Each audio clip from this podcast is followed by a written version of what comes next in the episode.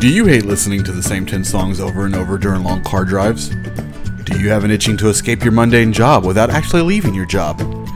Or do you wish you could read a good book, but you just don't have the time? Hello, my friends. I'm Daniel with the Temple of Geek, and I'm here to tell you that I have a solution for your book reading needs. That solution is Audible. Yes, my friends, Audible is here to save you on those long car trips and boring work days with over 180,000 titles for you to choose from. Today, you, the listeners of Temple of Geek podcast, get an even sweeter deal. By heading over to audible.com forward slash podcast, you can sign up for a free 30 day trial on us. You can start downloading the book today on your Android, iPhone, Kindle, or MP3 player. So, what are you waiting for? Head over to audible.com forward slash podcast and get your free 30 day trial started today.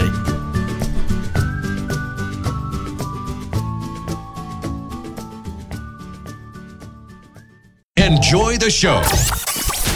Beaming at you from the depths of the internet. This is the Temple of Geek podcast, your one stop for all, things, geek. All things geek. Welcome to the Temple of Geek podcast. I'm Daniel, and with me, as always, are Monica and Stacy. And on this episode, we're going to discuss some of the news stories that took place this last couple weeks. So, uh, without further ado, welcome to the show, guys. How y'all doing today? Great. So let's let's go ahead and just start by going around the room and just kind of here to see what's going on with everybody. around the mics. Uh, let's start with Stacy. What's been going on, man? Well, uh, um, I've been anxious to. I've really been playing, like I said, I guess last week or the the last time you were on it. Uh, been really trying to play more games for the Retro Rebel, and uh, I actually completed one, and uh, which was Pyre, uh, which I'll talk about on Retro Rebel. But it, it's uh, it's definitely up for Game of the Year, I think, on a lot of lists, and uh, one of the most interesting games that I played. And trying to explain it would take more time than we have, uh, but it's a really good game. Uh, and then uh, I've also on Xbox. If you have Xbox Gold, um, there there's a, a game that they have on, for free, which is called Oxenfree.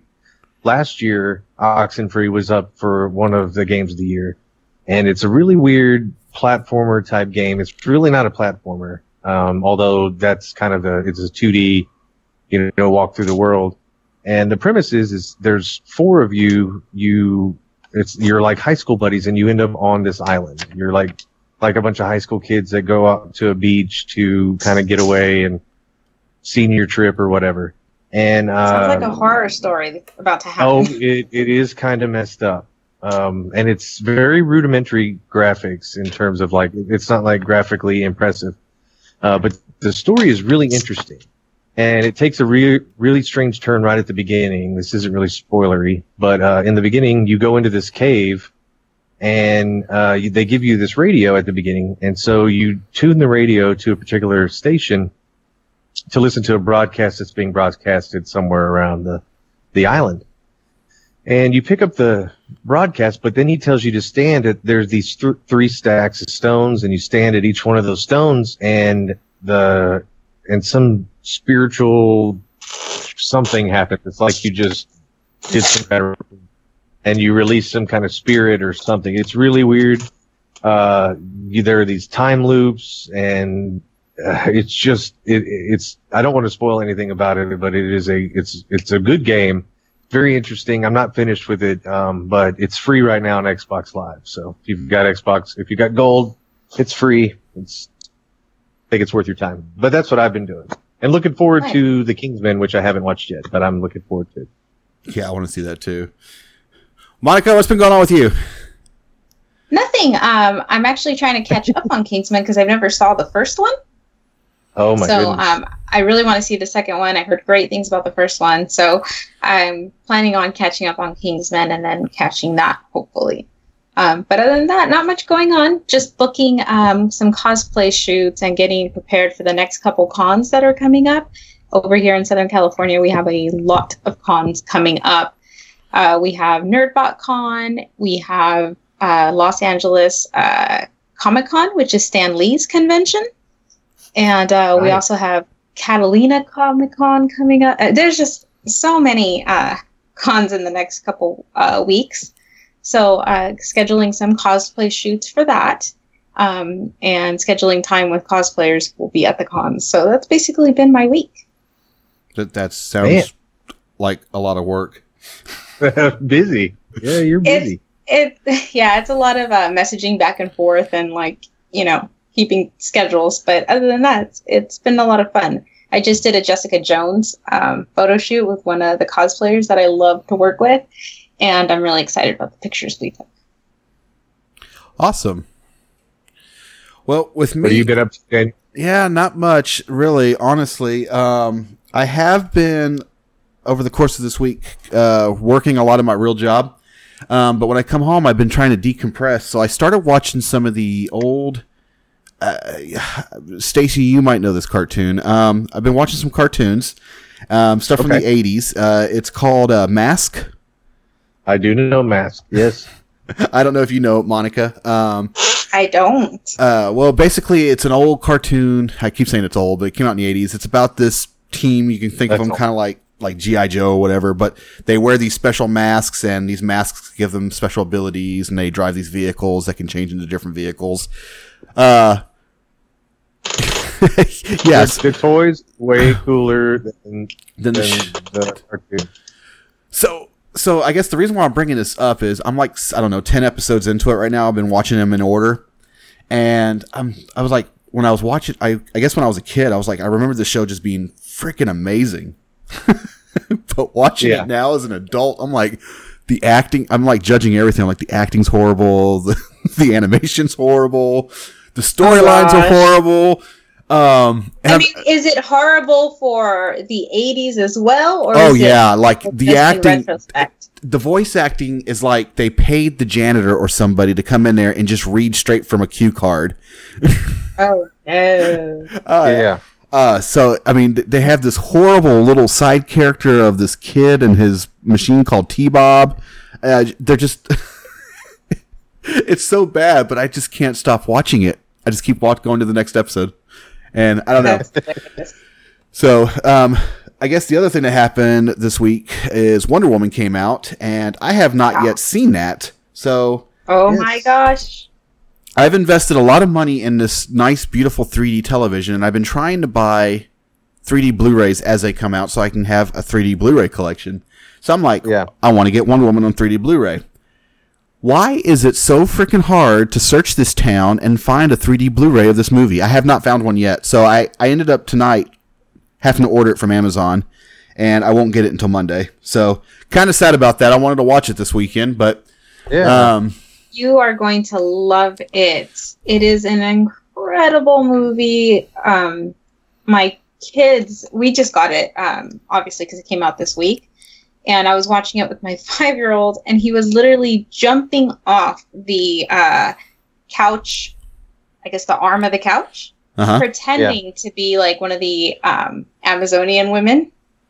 He was just Yeah. imitating all their moves, and he was like so into Wonder Woman. Every time she came out, he was just like mimicking everything that she did. And my 13 year old son, he's watched it in the last, I don't know, 48 hours, maybe five or six times. That's crazy. That's awesome.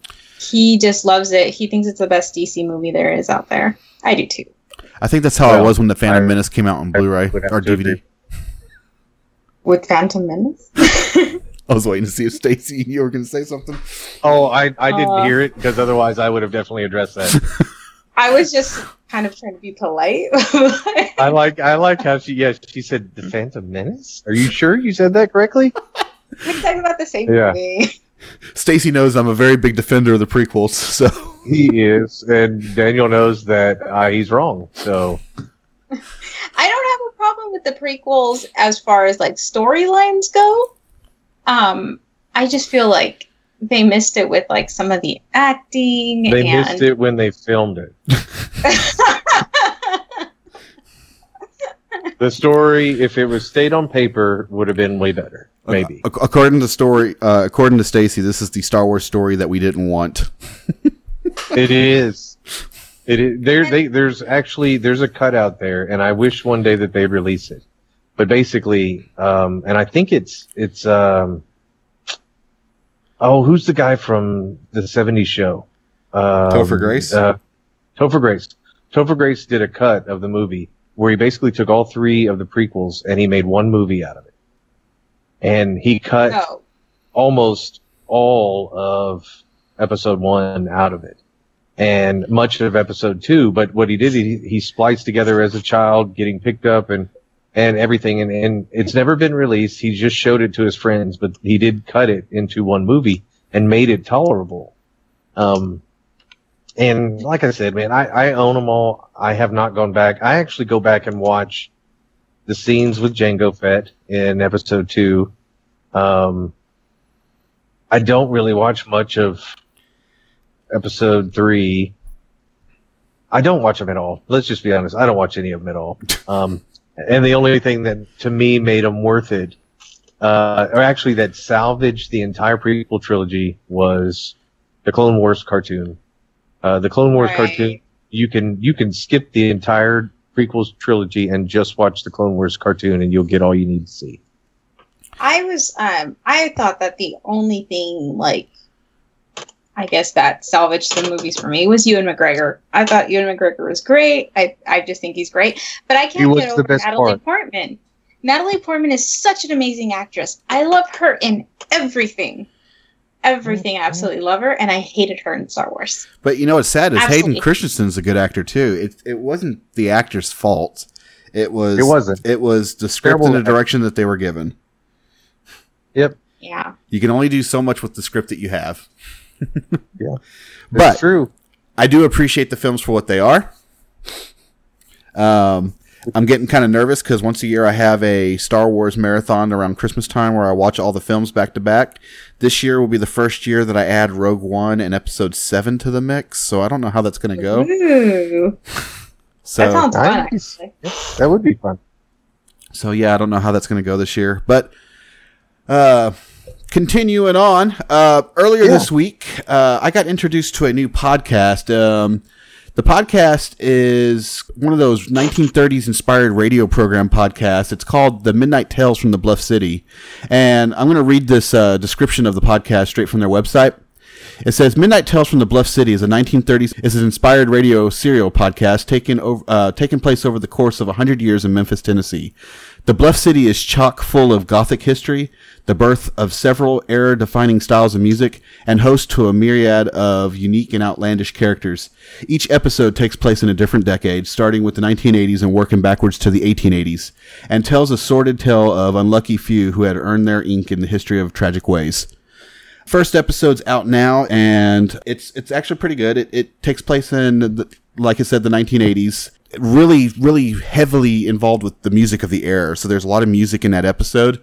And speaking to uh, Jonathan Myers, the gentleman who created the podcast, you know, he he he tells me that each episode is actually going to be chocked full of music from the different time periods, and so if you if you take a listen to the interview here, you'll kind of hear him talk a little bit about the process of making the episode and what it's all about. This is Daniel with the Temple of Geek, and today I have writer and producer Jonathan Myers joining me to discuss a new serial podcast that he created. This podcast is called Midnight Tales from the Bluff City and is recorded in the style of a 1930s radio program. Jonathan, thank you so much for taking the time to join me today. Daniel, thank you so much. I appreciate it. Hey, not a problem, sir. I, I want to kind of just start off today by asking you just to kind of explain what exactly is Midnight Tales from the Bluff City. Uh, well, it's uh, like you said, a radio serial inspired podcast that tells original, oftentimes dark, uh, but most importantly, cinematic stories set in 10 different decades in Memphis, Tennessee. How, did- how did you come up with that concept? Uh, well, the radio serial is a, a format that I've wanted to explore for a while. Um, as a writer, I've often been limited by budget, so I've rarely been given the freedom to, to tell a story in a different time period. And removing the visual element was a way to, to circumvent those limitations and concentrate on immersing the listener in a different world that you know I could control all the all other aspects of from you know a sound booth and a computer screen. Um, you know, it presents a, a unique challenge. Like how do you tell a story that feels cinematic without the visual element? But I'm proud of the results, both um, experimenting with the sound design that feels familiar and fresh to the genre, as well as the authentic performance that the actors were able to deliver. Now, did you go to like old radio programs like I don't know, like the old Zorro and and like Flash Gordon and stuff for inspiration? Kind of like get an idea of how those were created. I did. You know, I, I, I early early 30s is where I focused on. Uh, I listened to a lot of The Shadow and The Phantom. Um, maybe because those two movies stuck out in my mind as a you know child that grew up in the 90s. but um, it was uh, it was something I then later avoided like the plague. And then most of the radio plays and narrative podcasts I've listened to that come out now, um, they they sort of commit to that old transatlantic style of acting and storytelling where they go big like a recorded stage play. And so if that style was the norm, or if it was celebrating, you know, the form of yesteryear, I wanted this to be, you know, like the Marlon Brando method that jolted the medium into another direction.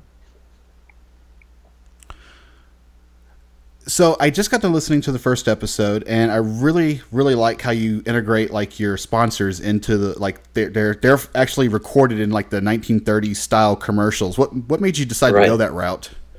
Um, you know, I approached it in the same. I just said to myself, how would I want to listen to commercials if I had to? Um, you know, the podcast format tends to go a certain way. You hear the bumpers in the front and and some ads in the middle, and and so I just decided to integrate it in a way that felt like you were listening to something from the past, and the only thing that jolted you out of that was hearing a website or a phone number. Yeah, because I think it was like the third or fourth advertisement. I was like, "Are these real uh, businesses?" and then the third was like, "Go to www." dot. I was like, "Oh, okay." yeah, uh, you know, it's it's. Uh, I, I really embraced the city of Memphis in in eh, you know telling a story for that city, but I wanted to open it up to places that wouldn't be able to step into that certain bar or diner or buy that you know product. And so i had to make it for both those who lived there and those you know who might never step foot near those establishments and have everyone enjoy it the same way. That was that was that was really cool. I like i like i love the creativity you put into that. That's that's a really cool way of promoting your sponsors and i, I hope they're excited about it yeah yeah, um, they've been very supportive. It's uh, it was a it's, the community is so helpful. So um, I, I couldn't be happier to be where I am in telling this specific story. Your your story is going to be taking place over a course of ten episodes, and the first episode takes place in nineteen in the nineteen eighties. I don't know the exact year, I don't remember, but it's yeah. you. From what I understand, you're going to be working your way backwards through the decades. Why are you doing that approach? Well, um, the original plan was to move forwards, uh, and the 1880s episode is over halfway completed because of that. But when it got time to look at the score, I didn't have the, the funds to hire a larger band or an orchestra for the style of music I envisioned. Uh, the 1980s, of course, is much less expensive to produce. The uh, composer Graham Winchester was able to do most of it in his home studio. Um, it's also an easier decade to cross pollinate the storytelling with the music uh, that singer songwriter characters uh, they add songs to the story pretty organically in this episode and while I aim to get more creative with how to pull that off in in the future uh, I took you know a, a, less rather than more approach so that I could just get through the growing pains of my first go at this okay so are all these stories like original ideas or are these kind of like urban myths from like the Memphis area um, yes and no. The the there was no serial killer stalking singer songwriters in 1983 that I'm aware of. uh, but future episodes deal with a lot of true historical context, from uh, the child trafficking conspiracy of Georgia Tann to the history of racism and gentrification in the Deep South uh, to city corruption, and then the trends that followed each decade, both musically and through the pages of its past events. Um, but I tend to focus on fictional lead characters surrounded by true events in the same way that, say, Forrest Gump chronicled 40 years of history through a fictitious narrator. Do you have uh, all 10 scripts already like done and ready to go? I have five completed, and uh, the remaining are outlined. But um, I tend to record the narration first, and then start building the sound design. And that tends to add or change the dialogue and the scene work. So the scripts are never truly finished until the last day in the sound booth. You know. That makes a lot of sense. How, how long does it take for you to produce each episode? Well, this last one took about uh, six weeks, but if I was cutting checks to everyone and I didn't have anything else on my plate, it'd go much faster. Uh, there's a there's a bit of trial and error in building the soundscapes, and I also have to respect the creative process of the composer. But I think you know if this was my nine to five, I could turn them around in about seven to ten days. Okay, so basically like right now this first episode took about you know roughly how that many weeks but you're you're thinking that future episodes are going to be able to churn out pretty quicker Yeah, well, you know, that being said, this next episode that I'm working on is is very ambitious. Um, it's uh, the turnaround is going to be contingent on a lot of different schedules. The '70s was such a powerful time, both historically and musically, uh, in Memphis that I, I want to honor it in the most creative and respectful way. So, uh, Boo Mitchell, who is the son of Willie Mitchell, uh, both uh, have and, and do run Royal Studios, is going to produce this episode with me. And I want to use the musicians and the players who go all the way back to the records that Stax cut uh, with Isaac Hayes and Carla Thomas and Booker T and the MGs and William Bell. So I also don't want to jinx it, but I'm in early talks with the Memphis composer that I would have actively sought for this episode, e- even if I had limitless resources. So, getting all those schedules together um, is uh, is going to probably be the the longest produ- produced time frame for an episode uh, in this go around. How are you seeking out your actors? Are you doing like an open casting call, or are these just like kind of friends and stuff that you know that are like have acting abilities? Yeah, I've been see, I've been lucky. Um, in in in my time in Memphis, I've been there for seven years now. Um, I started off uh, dating a musician from Memphis, and that's kind of what brought me there. It's what introduced me to uh, the music side of of uh, that city, and the narrator, uh, David Kauser, is is I call him my spirit animal. He's one of the most talented musicians uh, in and of himself. And in this episode, all he does is, is, narrate. He'll narrate all of them. Actually, he's the one constant. Um, the girl, uh, Brigida Price, uh, the character, is uh, as an as an actress and, and singer named Amy LaVere, plays the stand-up bass. Is an incredible songwriter herself, and Chris Scott um, is a very talented Memphis musician. So I've tried to to prey on the talents of singers who also can act, and it's it's turned out to be very rewarding. Um, and I've, I've so far I've just gotten lucky, but I hope that luck continues yeah, the acting was really good in in the first episode that I heard. So I was I was pretty impressed. I, it was amazing. Um, Thank you. How often are you planning for these episodes to come out? Are these going to be like monthly, or is it just going to be based on when you get them created and when you can get them released? For right now, the latter. Um, I, I, hope to hit a stride. I think once I get past the 70s, um, if there is, you know, traction, if the response is positive, um, then then I can pick up the pace on these. Uh, but um, you know, like I was talking about, the the next episode is such a a big leap from the amount of people involved. It is going to take a, a little bit more time. Are you planning on creating more episodes after you're done with these initial ten? Like, are you going to be doing like more tales? Or sure, if the yeah, if the demand is there, absolutely. Um, I mean, if anything, I'm doing these ten for me, and then you know, as kind of a, a love letter to the city of Memphis.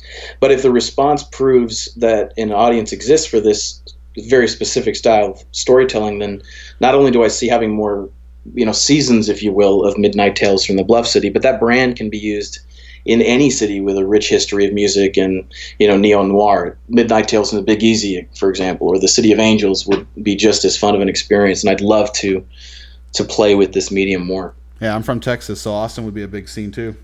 Absolutely, absolutely, I love Austin. Well, how can our listeners find out more about the show?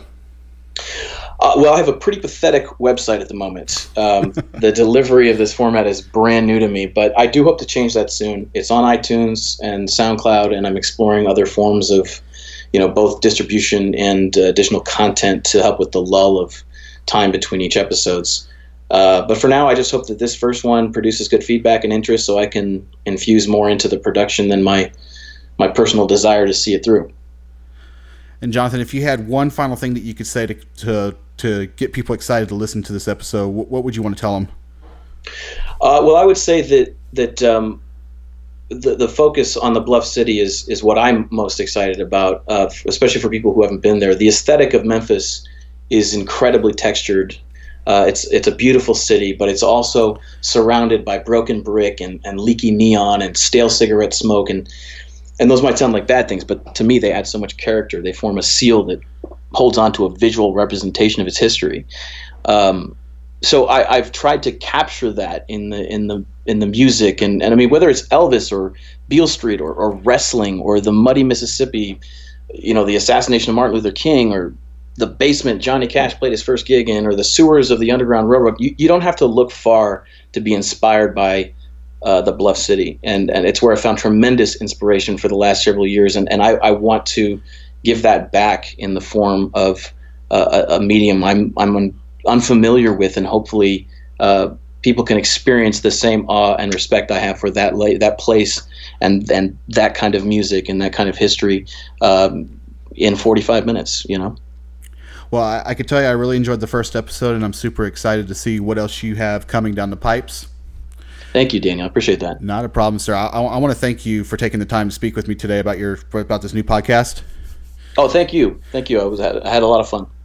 Um, and you listeners, if uh, you want to check out his first episode, it's called Seppuku Songbird. Um, you can find it right now on iTunes and SoundCloud. It's the Midnight Tales from the Bluff City.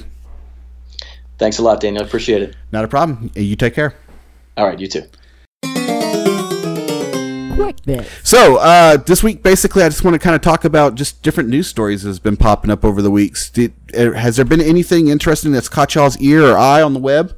Uh, for me, it's the CW uh, crossover that was the info that was released on that one. That was just dropped Uh, today, correct? crossover.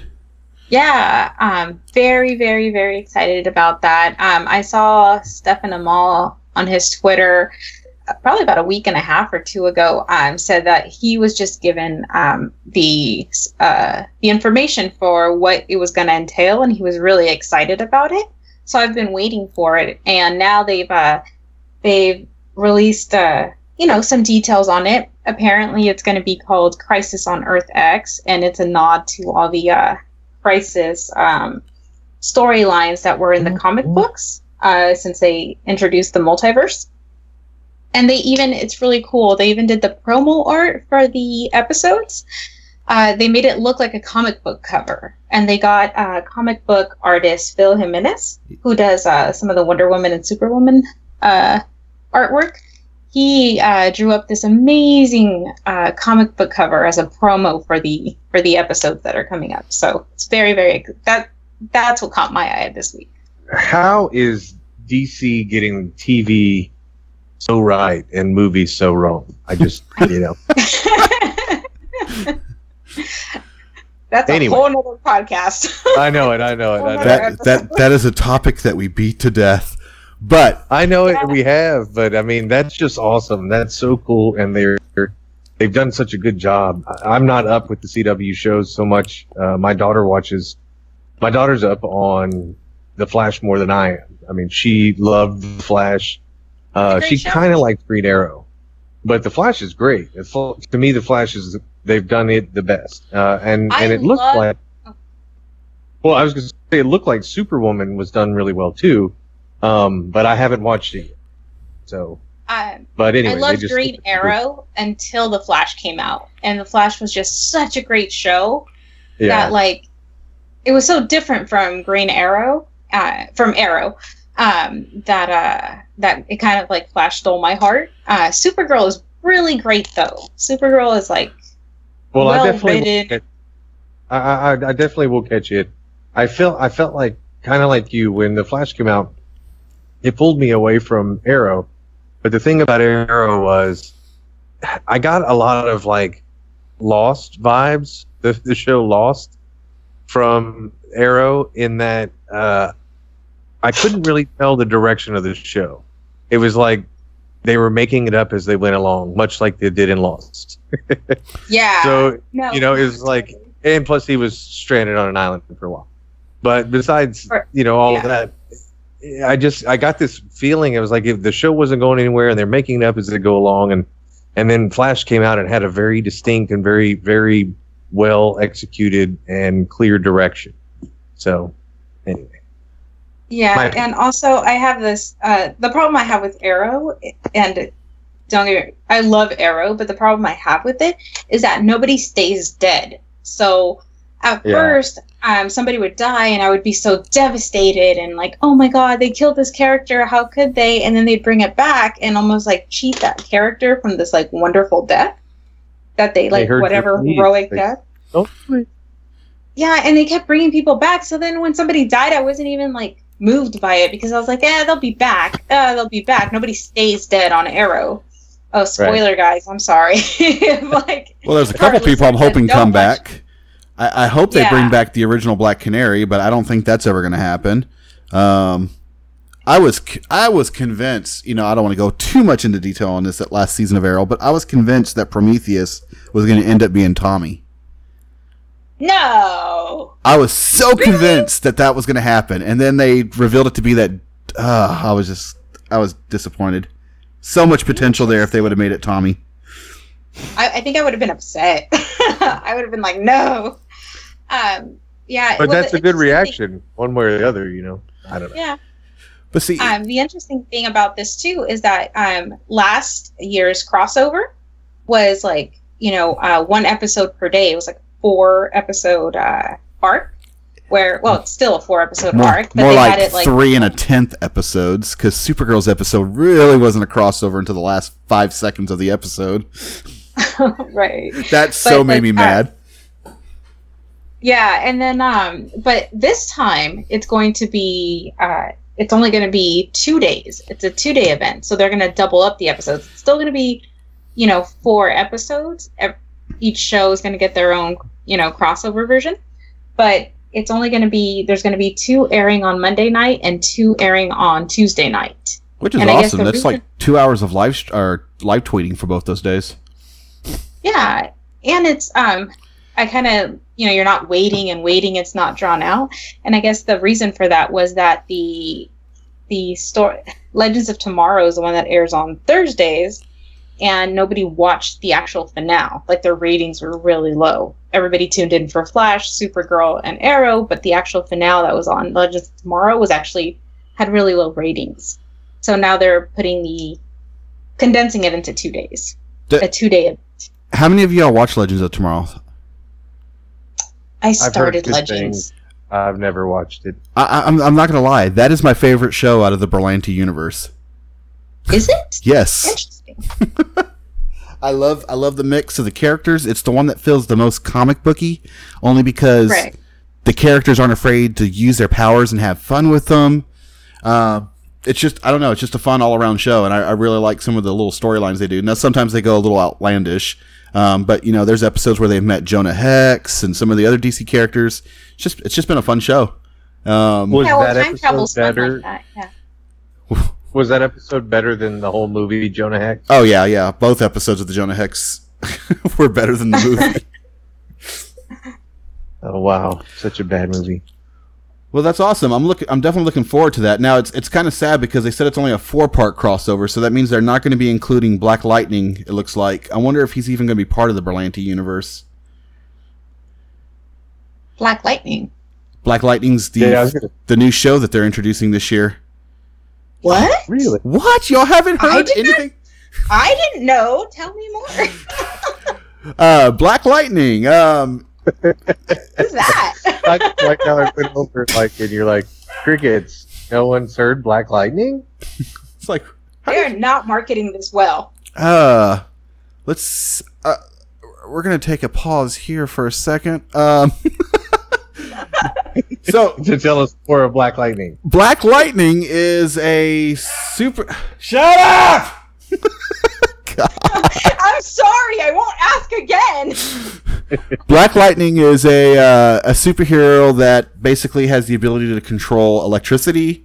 Um, it's the new super uh, superhero show that's coming out. I, I think it's debuting in. I think it's deba- debuting in 2018. Actually, I don't think it's going to be this season, um, but it's going to be on CW. It's it's made by the Berlantes. I, th- I thought the or part of the Berlanti universe. It may not be. I don't know. Um, now I'm second guessing myself. Is it going to be in the Inhumans time slot? It. It's uh, I don't think it's going to be in the Inhumans time slot. Oh my God, LeVar Burton is in it. Yeah, I'm so watching this. LeVar Burton, in Geordi? Geordi. You guys, I love Star Trek. You don't even know. I even love. Yeah, we're, we're watching Well, this. I, I'm a big, I'm a big uh, Next Generation fan. so- Well, he's not. He's not like the main character. I don't believe he He's is. not because he he's listed as like the first character. Maybe because He's got to be the mentor that works at the library that teaches you about books that you should read. Um, Reading Rainbow. Oh, that's reading. Oh, I forgot. Yeah. I love reading books. I'm sorry. I got excited, guys. I'm really sorry. Well, that's good. I mean, I, I- had no idea at all, much less that. I just think it's funny because they had a trailer come out for it and everything. Trailer was kind of cool. Um, yeah, I mean, I'm just I'm kind of stoked for it. I had no idea. Well, cool. I'm glad I should touch touch on guys. a new news thing that wasn't really a new news thing. For the listeners, I hope they knew it as well and check it out whenever it comes out. Well, I want CW to know that they are not marketing this right because I didn't even hear about it. I don't think And they're going to start marketing it until they get closer to releasing it. Um, it does actually look like I'm reading more into it. It does look like it's actually coming out in 2018. Uh, yeah, but where did you, where did we see this uh, trailer that I didn't see? Uh, they talked about it at Comic Con. They showed, the, I think they showed the trailer before Comic Con. Um, they had a little tra- teaser of it during Comic Con when they were showing all the other trailers, all the Yeah. other CW trailers. Um, but yeah, it's supposed to come on. I, th- I think it's going to be. I think it's going to follow one of the other shows. Um, but now looking at it, I don't think the show creators are Berlant- Greg Berlanti and um, uh, what's his name, Kreisberg or whatever. So I don't know if it's actually part of that same universe or not. Um, y'all also, Yeah, uh, I, I guess I need to ask this question. Y'all heard about the Teen Titans show coming out too, right? I did I have. hear.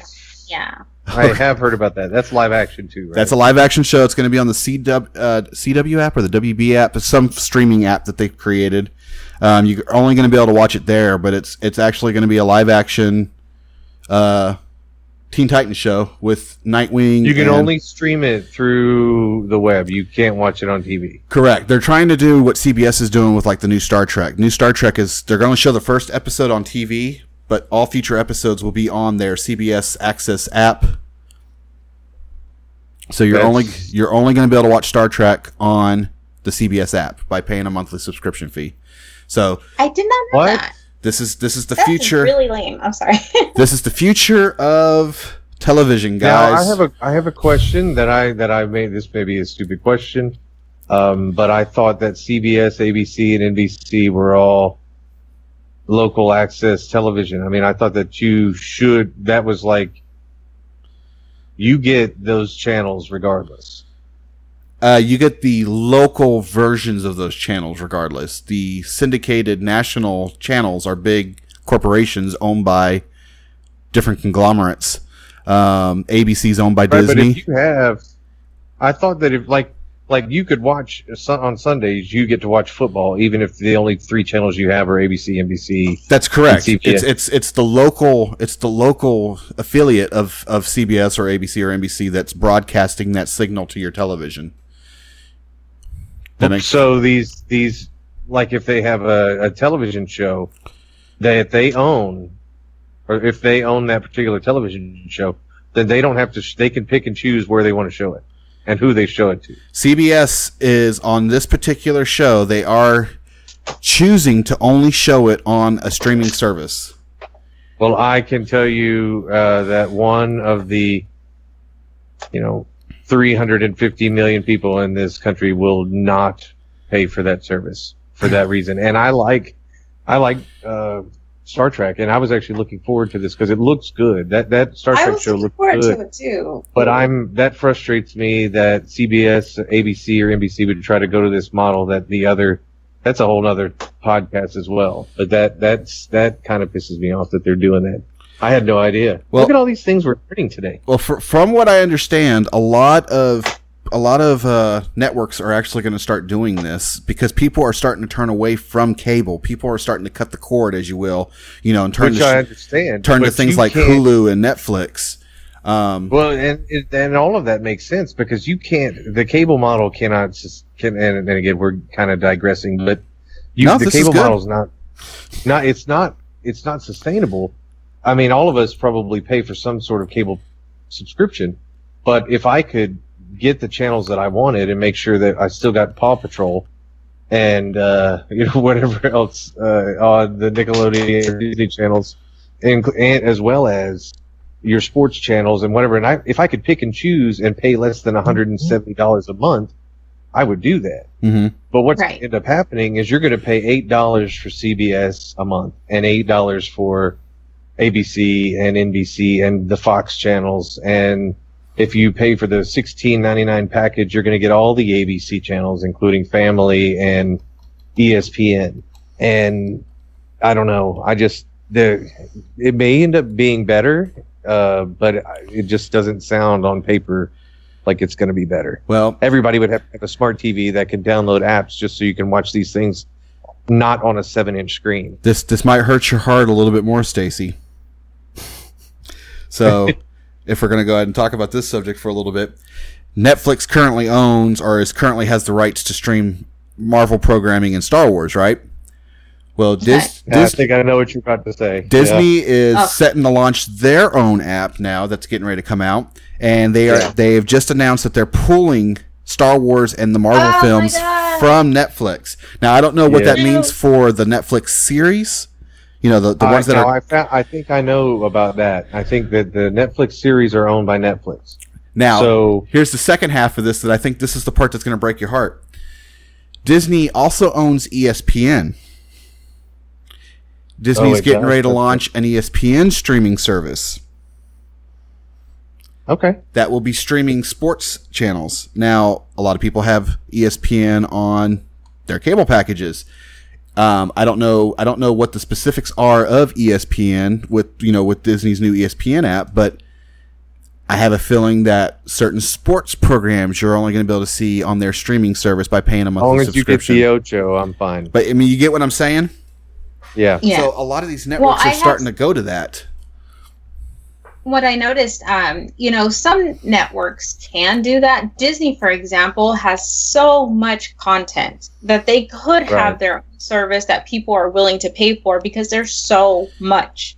But you see it like um, the BBC just pulled recently uh, pulled all of their like shows like Doctor Who, for example, off of Netflix, um, which before was like one of the only places you could watch it if you were like an American yeah. and um, and they just pulled all of that off Netflix. They pulled uh, like a lot of shows off of there to uh, to start their own you know streaming service, which I think is BritBox.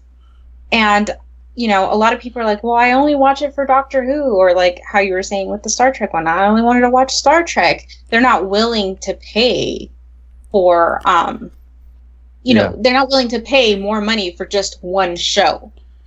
And so they're Right. I feel like they're going to lose fans in that sense. Where like I felt like the Doctor Who fandom was a lot bigger when the show was on Netflix because people every day were catching it or finding it, and they were more excited about the programming. Whereas when it was pulled and you could only see it on BBC America or you could only see it on um, you know BritBox, not as many people were watching anymore. So that fandom Right. kind of died down a little bit, and I feel like that'll happen with the Star Trek one, where like you know, I was excited Yeah. about it. I can wait to see it. Um, but now that I know that I have to pay for it, I'm like, oh well, I'll just wait till it comes out on like Yeah, DVD. especially if you already pay for a cable service. You know, I mean, I get it with the other ones, but to have to pay for one show when I already get CBS, um, I, I well, I'm definitely not going to watch Orville, even though I've heard it's not bad. Orville's Um, hilarious.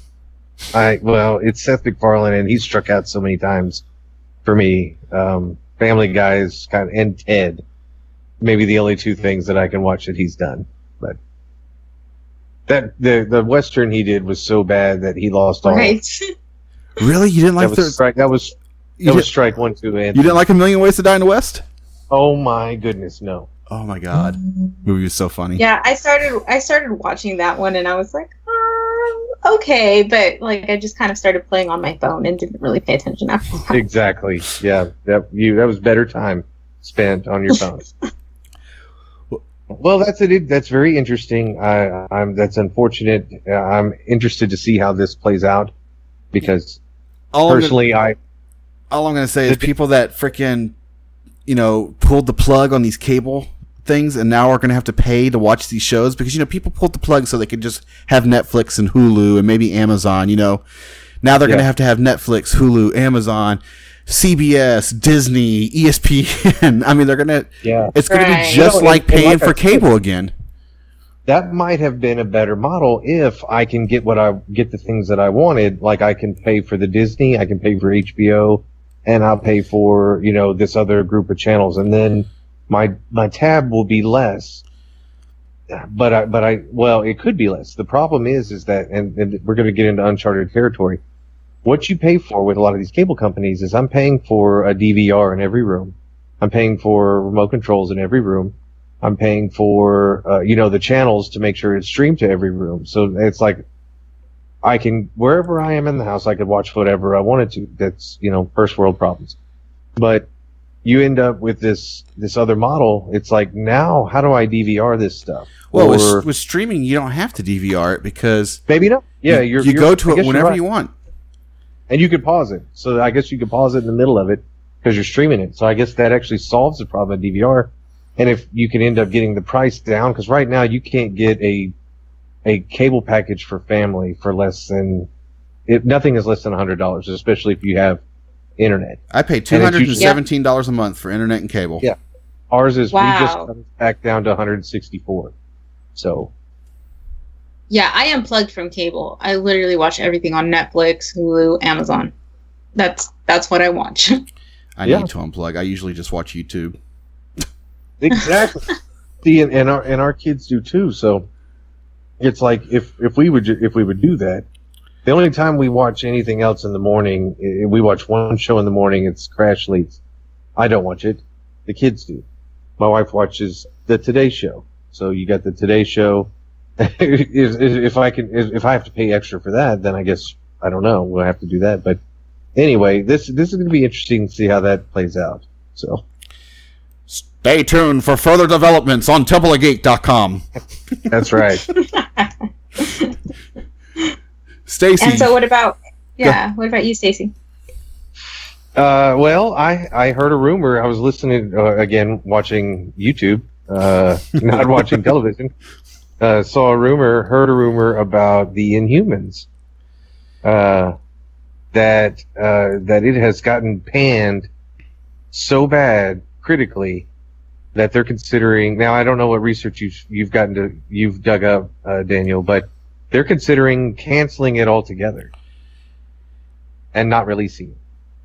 Now, I don't know how much. Wait, not releasing it at all? no, they're going to release it. It's it's set to release. It's a it, it's been picked up for eight episodes.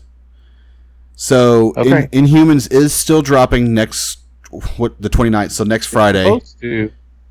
No, I mean it's it's it's dropping next it's it's dropping next Friday on ABC. Um, for Okay. for sure, it is dropping. Uh, I think they're going to go ahead and show the eight episodes. Now, I th- it bombed in the cinemas, and one of the reasons why it bombed in the cinema is because they took a made for television show that had television budget with television special effects and threw it up on an ice screen uh ice cream IMAX. IMAX screen Oh, yeah. and you know people saw how crappy the special effects looked and it just the story wasn't there and it was just it was it was it was just bashed by critics um you know right now on imdb it has a 7% Wow. yeah. I'm, I'm sorry i meant to say rotten tomatoes. Imdb has a 5.2 out of 10 so um it's it's pretty low. But ABC has swore that they are going to go ahead and release all eight episodes. Now, where the rumors are starting to come in is that the poster has just been released for the Inhumans show, and it says, you know, to be released in IMAX, which it's already dropped, but then it also says entire series to debut September 29th. So everybody's like, is this going to be a one season and done? Yeah, no, it is. I mean, from what I from what I've understood, I, I thought that they were actually going to stream it, but they weren't going to release it like weekly. They were going to release it all at once, but they were going to release it on a streaming service, so it's like you can access it online. Um, and chalk this one up as a loss because everything that I've heard about this series, it, it was a developmental hell. The fact that it it uh, didn't it didn't get the full treatment uh, in terms of writing directing, special effects that even Agents of Shield got, and uh, so I mean they, they just weren't able to invest the time and the money that it that it took to do something that is this frankly weird. I don't you know. So I don't know what Marvel was thinking. You know, this was supposed to be a movie. right, and, And they pulled it almost they pu- immediately. Pulled it once they got Spider Man back. Yeah, Um, and it just kind of went into this development hell. and they Yeah. decided, you know, we thought the project was canceled altogether, and then all of a sudden they were like, "No, it's going to be coming out on TV, and here are the actors." I mean, it was just it started getting rushed, and Yeah, yeah.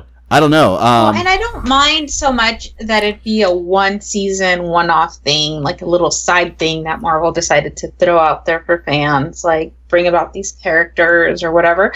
I don't have a problem with that. Um, you know, and hey, if it does good, maybe it'll get another season or something like that. But um, you know, short miniseries, you know, sound like a good idea for me if you couldn't get the movie out and you know not enough episodes for like a full season for example but this sounds a little shady like they just didn't know where to go with that or what they could get away with Well, here's what a Yeah. lot of people are blaming this on. So, I don't know if y'all remember back when Iron Fist came out, Iron Fist was pretty much critically panned, saying that it wasn't that great of a show, blah, blah, blah, blah, blah.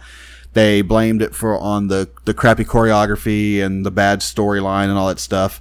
Well, the director or the creator of, I think it was the story writer of that show, Scott Buck, is also the same guy who's doing Inhumans. Really. So, Well, and I've heard the same issues that happened to the first season, and this is why Iron Fist was so much, in my opinion, he was so much better in Defenders uh, than than he was in his own show. Uh, was because of the writing and, and how this that particular show a lot of the production production was rushed, and so it sounds like the same thing happened in both of those shows, and uh, there are some common threads. I don't know what all the details are, and I don't know that we'll ever know all of them. But um, it sounds like there is a lot of there are a lot of similarities between the two. now I hear Lockjaw's awesome. Yeah, but you know, and I've heard Black Bolt's not bad for a character that doesn't speak. So Um, spoiler alert if y'all want to hear about it, they ruined Medusa yeah, yeah, within the first half hour of the show. So, really, yeah. what do you mean they ruined her So, uh, spoiler alert for anybody who doesn't want to listen. Um, five, four, three, two, one. Medusa is a character who she's known for her her hair. Hair. Her, her hair does Right. these like crazy snake like ninjutsu. Yeah. kind of thing yeah Well, in the show, Ramsey Bolton, I mean um, Maximilian, yeah, um, does his little torture thing to her when he takes over the moon and basically shaves her Sinead O'Connor style, and she goes bald. And a lot of people are like, "Well, is it because y'all didn't have the money to do the special effects for her hair, so you just made her a bald character?" And they did it. They said they did it within the first forty-five minutes of the episode. So oh sh- geez she is bald through the rest of the series. So you see her like one time do something awesome with her hair, and then it just no, she has no hair at all after that. So we blew her. but budget. that's such an iconic thing for that character like right. just in mythology alone like that oh okay yeah that, i can see why it got canceled But if if, it's y'all, getting canceled because it's just a rumor right yeah, it's just a rumor right now. It's there's nothing. I mean, I'm I'm still looking right now, and everything's still just kind of in rumor status. Everything still says it's coming on ABC next Friday. Um, We'll see. so It's a good place to hide something if you want to pull it off the shelf real quick. well, Fridays is not a good day for television. No. So, No. so I will be watching it next Friday, and if anybody wants to join me, tune to ABC on Friday. Uh, Yeah. We're gonna get our two-hour premiere, and then after that, we'll have uh, six more episodes, in the sh- series or show season, whether it be a season or the entire series, will be over. So Tune in. tune in. Uh, I guess keeping in with the Marvel news, the uh, Punisher trailer dropped this week. Yes, it did. and oh my god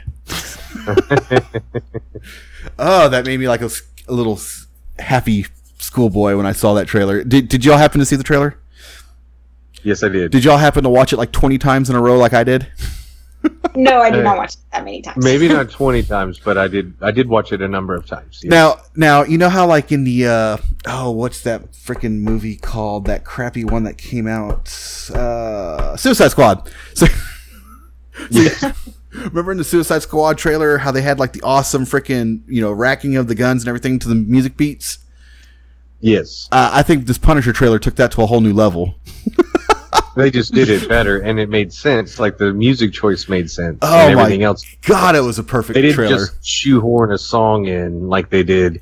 They they tried to do what Guardians of the Galaxy did with new music without really thinking it through and making the music mean anything. You know, so that's that was one of the issues with uh, one of the many issues with Suicide Squad. But yeah, I agree. Um, I- you know, I had talked to you, Daniel, off off the record about uh, my favorite uh, Punisher, and and Thomas Jane's Oh, arguably stop my- lying. You my- said Dolph one of my favorite. you know it's Dolph Lundgren. Yeah. Um, and and and uh, having seen all of the iterations of Punisher, including Dolph Lundgren and Ray Stevenson, uh, that you know Thomas Jane was my favorite, especially when uh, he did um, the short film Dirty Laundry.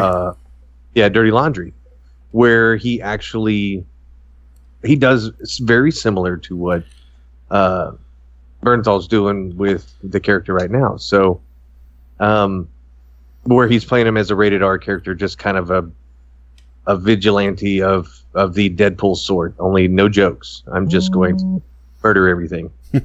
uh, if you're evil, you're dead. You know that's that's essentially he kills everybody that's evil uh, or that has done wrong. You know, so uh, and he he there is no mercy for the Punisher. Uh, and, and and you know, and that's that's the character. That's they're getting it right, and and I was excited about it. I, I'm probably as excited for the Punisher as I was for when Daredevil was coming out uh, the first season. Um, I think they're this is going to be special. So well, this I makes, really hope so. This makes me ask the looks like- question. Um, you know, Daredevil season two was a pretty pretty dark season with the introduction of Punisher, but this show looks to probably up that by I don't know five hundred percent. I mean, would you would you not agree?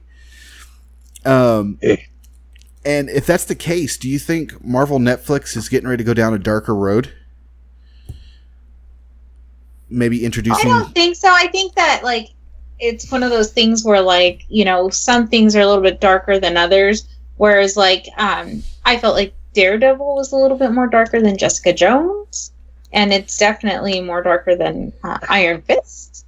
But I think uh, the tone was darker in in in Daredevil in terms of like I guess the scenes and maybe even just like colors and textures. But in my opinion, Jessica Jones was probably the darkest I, I would agree with you on that one. because of the themes of you know The Uh, well, what what uh, what he can do. yeah, of what he Yeah. can do. So you've got rape or sexual assault. You've got, uh, you know, uh, well, you got murder. You got dismemberment. You've got, uh, you know, Oh, yeah. things that I would have. The last thing I would have thought to see in a Marvel series was somebody carrying a head into the police station, and then a guy's and then a guy's arm getting blended. You know. Oh God, So- that was terrible. Well, it's no, it's, it's it's no worse than the kingpin, you know, slamming that guy's head in the door until it was just a puddle of mush. Well, at least you didn't get to see it. You know. No, but you heard it. oh, you did. It was he. He crushed a head of lettuce in there somewhere. So. Hmm. Yeah, Yeah. Well, I I mean, really you know, this is a dark. This this is definitely gonna be a darker show because Punisher's a dark, darker character. Um, I guess a part of me hopes that Netflix is using this as a as a testing bed to see if we want to see these darker characters because Marvel Yeah. has a whole slew of them. The whole Marvel Knights lineup, you know. Right, and so Moon Knight is one of those that could go up there uh, that I've I've heard them toy with or yeah, I would. out. I would love to see a Moon Knight show. Um, Yeah. You know, we have the Ghost Rider. We have, uh, you know, Yeah. just there's all sorts of characters in, in, in that series, and it would just uh, Blade. If they wanted to bring Blade back, that this would be a good format for it. Um, Yeah. So yeah, I mean, it just I, I guess part of me's hoping that that's this Yeah. was what this is, but I don't know. We'll see. Um, Disney's pulling stuff away from Netflix. I don't know if Netflix is going to be able to create any more shows after this. You know, they probably own these shows, but will they be able to create any more after this? I don't know. I I, think either. Netflix is doing okay though. I think they have a lot of original content Oh, that's, that's done good for them. So Yeah, Stranger Things is their number one programming right now. Um, and then you got House of Cards, Orange is the New Black. Um, Yeah. and I mean they're the the thing that's exciting about shows like House of Cards that are winning like Emmys and things like that. I mean, this isn't like a network. It's literally a streaming service that was able to pull this off and, you know, win these awards and it's really exciting to like think like what comes next after that like will you know uh, things that stream on youtube uh, be eligible for emmys and things like that it's kind of an exciting time It is. Which uh, Actually- YouTube does have its own pay service as well. So Actually, I think YouTube is able to get Emmys because I thought uh, Honest Trailers was up for an Emmy. was it really i didn't know that I need to look that up. I think they. I thought they were.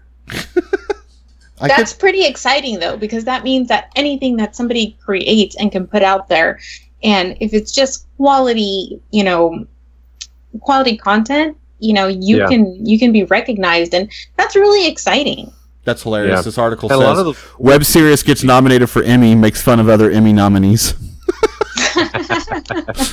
Well, uh, you know, that's one of those series, uh, and or that's one of those, I guess, mediums that used to have its own set of awards. You know, the Webbies, and uh, used to be kind of that that series of awards for content that was exclusively on the internet, as far as I understood. You know, from comedies to dramas or whatever type of uh, categories that and i they think had. youtube tried to have its own awards but that was a failed uh, Yeah. exercise i believe It's a good try. that's a good Temple of Geek will never be on an award show, so I'm just, Well, we will. you don't know that if you, the listeners, that. Will support us by You put that subscribing, liking, and commenting. don't put that evil on. hey, us. even if you want to, even if listeners want to go down and comment before you've even listened to the podcast because you saw and were inflamed by the title, this comment. title, this You title of this episode will be called "Wonder Woman Sucks." Go. Get people to really bash us. Did you even listen to the episode? that's right. it's that Or we could just we'll we'll title it the uh, the title of this episode is totally not what it's about. That's just the title of it. Well, I think that's Definitely gonna. Yeah. I think that's going to wrap up this episode of the Temple of Geek podcast. If you have any questions or comments, feel free to hit us up on Facebook and Twitter by using the handle Temple of Geek. Do you want to check out some of our other episodes or shows? Why don't you head over to templeofgeek.com? There you'll find all sorts of content. That, ah, there you'll find all sorts of content that pertains to the world of geek. Thank you for joining us on this episode. I've been Daniel, it's monica Casey. And we'll see you next time.